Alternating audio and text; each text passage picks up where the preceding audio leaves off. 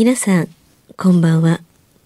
歌う怪談女、日月陽子です。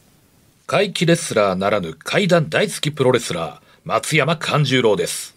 怪談を集めて47年怪異収集家の木原博勝ですこの番組は、オカルト番組でも、心霊番組でもありません。怪異収集家である作家の木原博勝さんが、実際に直接取材した実話怪談を語ります。日本で唯一の怪談専門ラジオ番組です木原さんといえばあの今や伝説の実話怪談本、新耳袋シリーズの作者でもおなじみですよね。他にも、うずしお怪談やつくも怪談といったヒットシリーズも出版されてますよね。その木原さんによるこの世のものではない話、もののけの話、不可思議な話といった実話怪談を季節に関係なく毎週聞くことができるなんて、怪談マニアにとっては夢のような話ですよね。夢どころか悪夢よりも素晴らしいことですよ。それでは、あなたが最後まで無事にお聞きできることを祈ってます。怖い水曜日、存分に味わってください。放送上3月3日。3月3日。3月3日、ということは？おひな様の日ですおねひな様の日桃です。唯一女性のね。日月さんの日。本当だ。こう一点の日月さん、小水の中では。女の子ではないんじゃないんですか？女の子ですよ。あのー 気持ちは。あ、気持ちはね、はいいつまでも若々しくと言いますか地球の人ですよね地球、うん、多分、うんいや、どうやろでも、あの、いろんなね、あの行事が、年中行事がある中で、その日にバシッとこの放送日が当たるっていうのはまた、うん珍しい。珍しい偶然ですよね。う。ありましたっけ、今まで。なかなかなかった。ありそうであんまりなかったと思うんですよ記。憶的にあんまりないですね。ねそうですね。ねバレンタインデーもちょっとうんずれてましたし。はい。うん桃の節句の日。今日が3月3日だから。えはい、そう、おとといあ一。昨日か、3月1日。ブルータスそうそうそうにそう。この番組が紹介されてますね。そうですありがたいことでございます。ね、はい先週もね、お話ししましたけど、はいけれどもブルータスというね、あの有名な雑誌に、ラジオ特集で。小水特集でが。うん。収録中ではどのような締めになってるのか。わからない。わからないというとまだ2月なんで。えー私相当の原原稿をインタビューで書きましたので、はい。えーどんだけ使ってくれているのかな、マガジンハウスね社さん、見たいもんって見たいもんですね、早くね。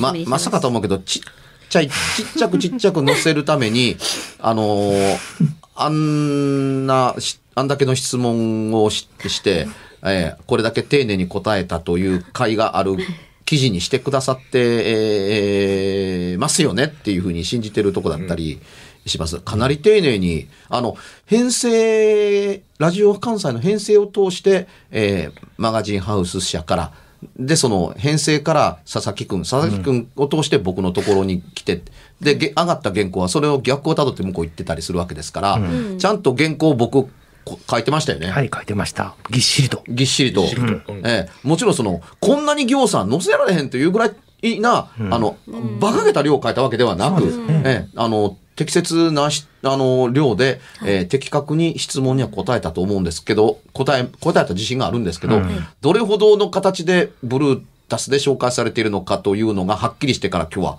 2日目というそうですこれでちっちゃかったら寂しいですよ、これはね。でもきっと大丈夫す。です。きっとちゃんと載せていただいてると信じてます。信じましょう。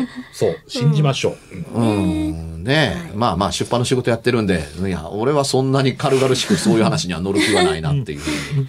うん。まあ皆さんぜひね、本屋さんに行って見てみてください。はい、ブルータスですからね。はい、よろしくお願いします。はいそしてですね、お便りもね、たくさん、まあ、はいあのいただいてるので、また一枚読んでいきたいと思うんですけど、はい。はい。体験談ですね、これね。あ、お題もある、ありますね。えー、お名前が、デミ EE17 さん。ははい。ラジオネーム、面白いですね。怖い水曜日は私にとって日々の暮らし、人のつ、人とのつながり、その延長線上にある人生において、本当に怖いとはどういうことなのか。それらを正しく恐れて大切なものを守りながら生きるということはどういうことなのかを深く考えさせられる、えーとても大切なきっかけを与えてもらいます。マジっすか？皆さんよく聞いててくださいね。今の聞きました？そんなに。もう一回言ってもいい誰が喋ってんねやろ？ね、誰でしょう？そんなに、ええはい。な出嬉しいだしからね。ね。そんな褒めすぎ。ちょ、座布団一枚。一枚山田くん？山田くん？もっとあげて。ねはい。私の仕事の一つに、ホテルや旅館などの宿泊施設に製品を収めることがあります。ほうほうその時はある地方のホテルに行き、リニューアル改装中、つまり宿泊客がいない閉館中に製品を設置するという内容。なるほど。2日間にわたる作業でしたので、ホテルの方のご好意で客室に泊めていただきました。他にも数名の作業者がいましたが、贅沢にも1人で4から6人用の和室、お風呂もトイレもついている部屋をあてがっていただきました。広い。その夜中、就寝中にトイレに行きたくなり目が覚めた。時計を見ると午前3時頃でした。部屋のトイレは畳の客室と部屋の玄関との間にあり、入り口はドアです。トイレのドアノブに手をかけると同時に開ける前のドアの向こう側で水の流れる音がしました。うん。と思いながらドアを開けました。便座の上がった便器の中を明らかに水洗の水が流れています。と同時に、私は水洗のレバーを見ると、ちょうど手前、台のとこね、に上がっていたレバーがゆっくりと下がっていくでしとこでした。ほら。あら、レバーが動いてた。ということやね。出来事としては以上です。部屋に滞在中、出来事はその一回限りでした。私は数秒便器を眺めていましたが、その後普通に用を足し、布団に戻って眠りました。とうとう体験してしもた。と、私は感じましたが、不思議と怖いと思いませんでした。ただその後考えてみるとやっぱり奇妙。ごくごく普通のタンク式の洋式水洗トイレ。レバーが上がりっぱなしだとタンクの中には水が溜まりません。つまりあの瞬間にレバーを上げたことによりタンクの水が流れたとか思えないんです。そしてもう一つ、なぜあの瞬間だったのか。ドアには就寝後も、就寝前後も含めて過ごしていましたが、その長い時間の中、たまたま夜中に目を覚まして私がトイレに行こうとドアノブに手を伸ばした、あの瞬間にどうして？怖いと思わなかったもう一つの理由は、単純に何かがトイレを使ったんやろな。それが何かはわからんけど、トイレ使うんや。結局どないやねん、と感じたからです。私が誰も泊まっていない時にこんなことが実は起こっていたりするのか？無人のホテルで何かが用を足しているっていう。笑うっていうの最後。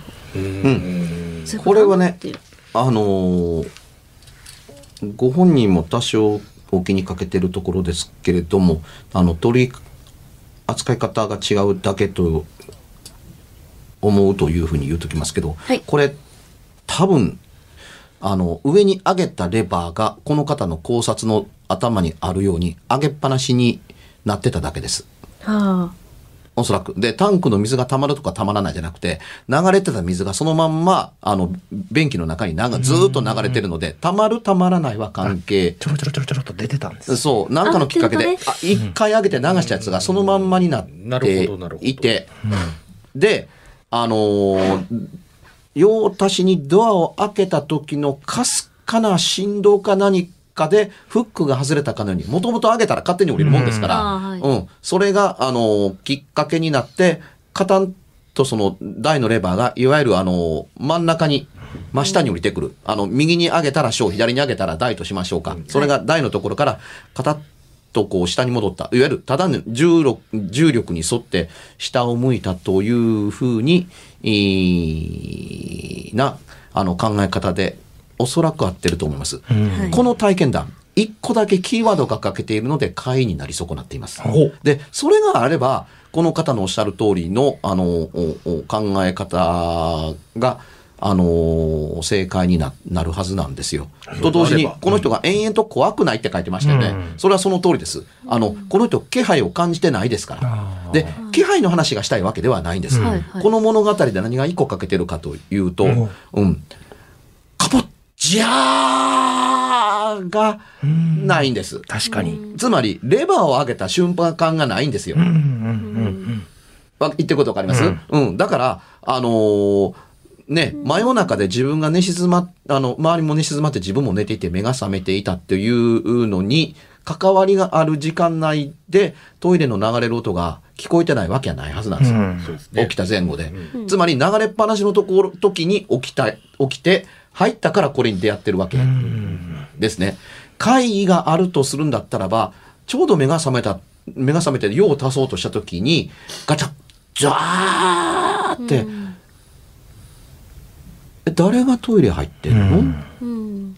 という、あの気持ち、心の動きがあったはずなんですよ。うんつまりねね怖くなかったのは、扉を開けるまで、うっすらとちょろちょろ音聞こえてたっていうのがあるわけですから、扉を開けるまで、え、何の音やろうと思ったりするぐらい気配がないわけです。んで、あ、開けたらこの音なのか。これまだ気配がないわけです。で、全部気配がないわけだから、普通に用が足せて眠りにつけたわけです。すべて、あの、上がりっぱなしのレバーが降りたというふうに解釈して、あの、怖がらなくて、大正解。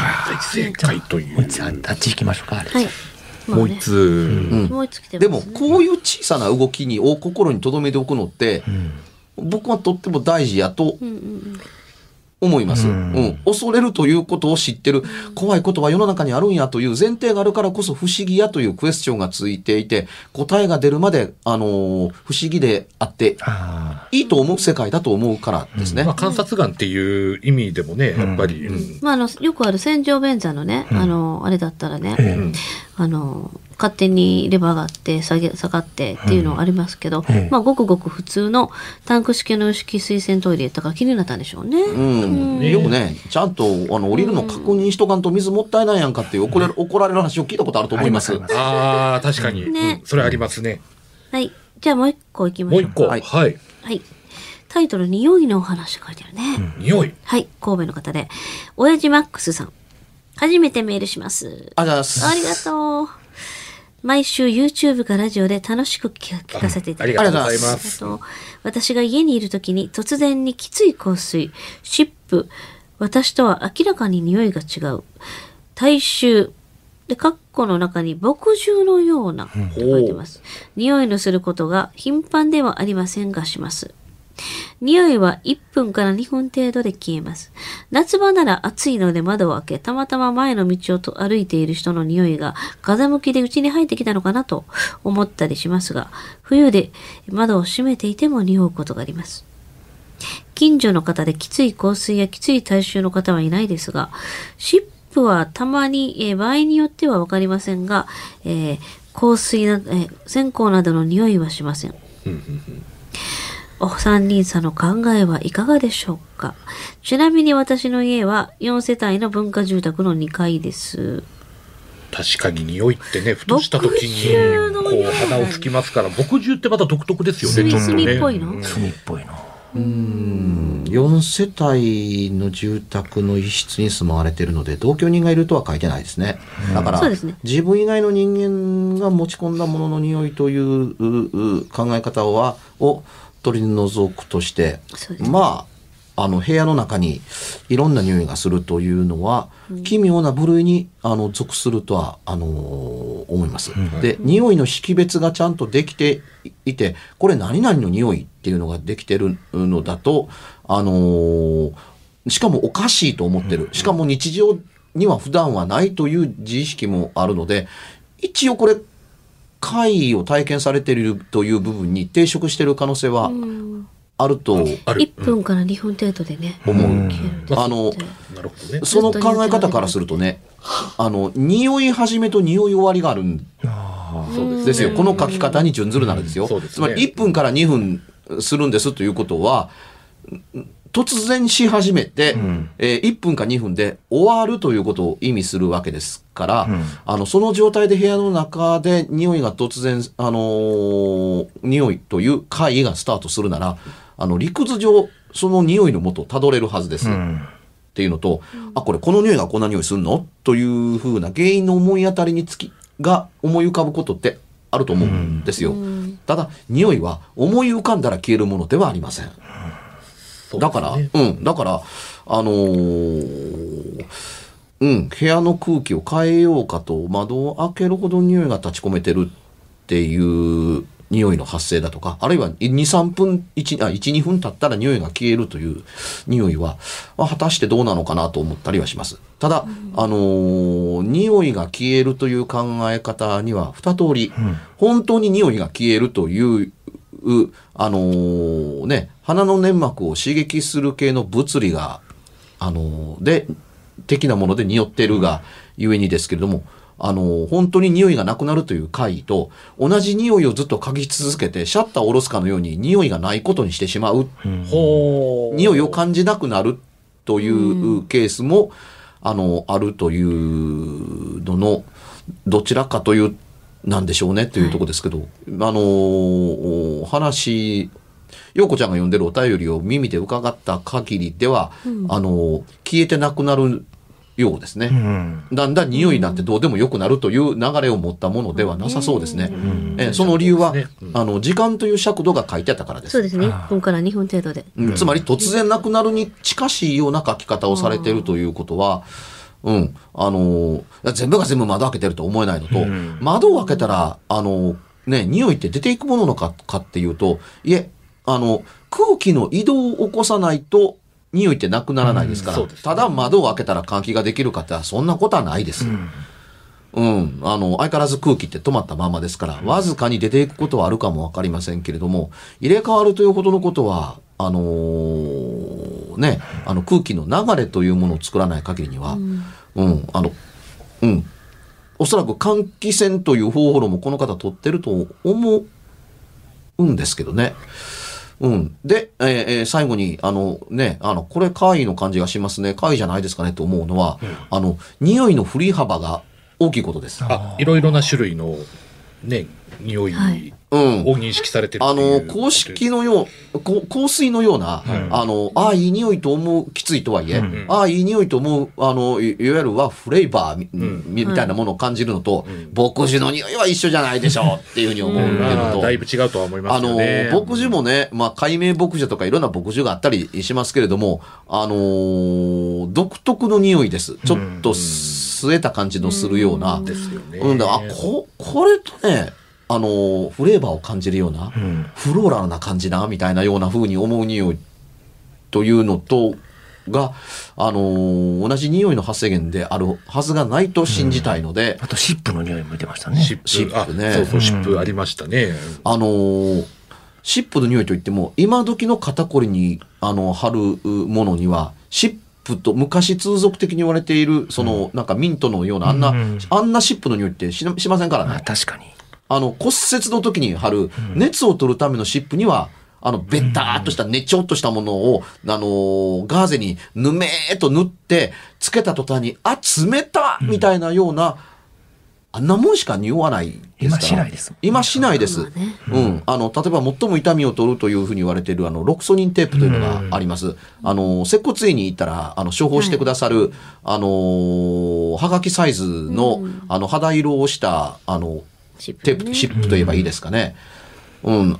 というか、濡れた筆、湿ってる布でシップなんですけど、あの、この言葉通りの本当のシップって、今、本当に骨で盛らない限りに、お医者さんに処方していただかない限りは、まあ、滅多にあるものではないから、あの、ないですから、あのー他の匂いと混同するものではないことも含めて、面白いな。そうですね。ああとは何何の匂いがするとか書いてあり3ましたっけ？つですかね。3つです。香水、シップ、えー、牧樹っぽいですね。うん、これ、あの、同居人がいてくれるとなお解度が高いですね。おい、この匂いなんやっていうふうに言ってくれるとん助かるって、な、いきなり、あの、どっか悪いんか？え、どうしてって？湿布、湿布貼ったん違うんみたいなことを言われて、私湿布貼ってないって。お医者さんに買い方くれへんわ、あれっていうふうになってくれるとはい、ありがたかったりとか、おいお前、香水の瓶でも壊したんか今日みたいなふうに突然怒り出すっていうような、私さっきからあんたの横でテレビ見てるやんかと。うんそうか。みたいなようなエピソードが加わると、解度はぐっと増します。で、したらしたらでなんでなくなんねんみたいな風になるっていう風になってくれている世界で、あのーあるがゆえに、うん。で、怖いことばかりが階段ではないというのの、まあ、あの、一つの例ですね。これ、これ、ちゃんと語ると、今言ったものがワンセットになると、あの、みんなが首をひねってくれるいい階段になると、あの、思います。うん。お化けが現れることそのものが、この世ならざるものが現れることが、あの、すなわち階段であるというわけではないので、うん。あの、ちょっと余計なことの話ですけどね、この番組でそう言い続けてるせいなのか、この世ならざならざるものっていう言葉よく耳にするようになりました。あ の、なんか書き物にも見るようになってきて、お、流行ってんのかなみたいなうんでもそうかもしれない。本当にね実際ね。うんいや、あの、頑固なまでに僕は霊という言葉を使わないから、この、この言葉を使ってるんですけどもね、あのー、いや、初めて見たのになんで霊ってわかるのみたいな、ようなもんだったりするの、それが霊であるということってどうなのって。でね、あのー例えばね、で通俗的に言うと、死んだ人なんで、死んだ人の霊なんでしょうか？生き量なんでしょうかって、え、区別あるの？みたいな。あ見見た目上ですよ。あ。うん。うん、見た目上的にも同じだからという言い方もできるし、どっちでもいいやんとも思えなったりするし、あの、まあ、知人でこの人生きてるからっていうので、生き量なんでしょうかねっていう話に結びつけ、簡単に結びつけようと思うと結びつけられるけれども、生きてる人間から出てきたものが訪ねてくること、すなわち生き量であるっていうのって、うん、あのーそんなね、あの、昔の本に書いてある由来からまんま引き継ぐ、引き継がれたものを、そのまんま検証されずに、正しいかどうかもわからないままに言葉通りに受け継がれ、受け継がれて、受け止めてええもんなのかというのは、一個ある世界うん。だと思って長い間使ってないわけだったりするんですね。うん、ただ、おらへんのにおるんやったら、この世のものではないから、この世ならざるもの。でも一番いいと思いますよ、やっぱり。霊という言葉を使わずになんかこう話をしようとしたときに、一番いいと思いますねやっぱり。流行らせたいわけではないんですよ、ん。うん。差別化を図りたいという意味でもなかったりするんです。もしそれが例だとすぐ分かるんやったら、じゃあそれそこで終わりですね。うん。そこに猫がいるっていうのと、そこに何がいるの？うん。いや、いるけど、これなんだろうっていう、正それが、あ、霊やって言った。ら、いや、正体分かったら怖くなくないですか、ん。というふうに思うので、あの、霊やと分かってるんやったら、あとは対処ですよねそこに猫がおるのが分かったら、例えば、しっしか、おいでおいでか、あの、なんでちゅっか、えっちゃでちゅっか、みたいに声かけるか、どうするんですかっていう話しかならないです。正体が分かってるから。うん。ん。したがって、あのー正体がある意味で言うと、分かるまでが階段。ものすごく珍しいのは、正体が分かってからも階段。として語れるものが、まあ、あのー面白い。と、あの、語り継がれるう力を持った体験だということに、えーなりますかね。うんうん。だから、あの、繊細に階段を捉えてるつもりだから、あの、今のお話、ああの、なかなか解度はあると思いますっていうそうですねうん、なんか特別なものが見えてなければならない。特別なことが起こってなければならないという、あの、誤解だけはないようにというところですね。まあ、もっとも、この番組長い間聞いてらっしゃる方、2015年からやって、今年、え、あの、スタートした年も入れて、7年目になる。うん。そんなになりますか、もうな。で気がつけばね。うん、で、おそらくですけども、昔の話と違うこと言うてるぞ、お前っていうふうにあんまなってないと思うんです。で、番一貫してることがあるね。うん。番組が進むに従って、あの、考え方で、もうそろそろもう話長い間聞いてもらってるから大丈夫だろうなという考え方を持ち込んだり、言葉を使ったりすることはあるんですけど、一応考え方は、ま、あの、変えてるわけではないですね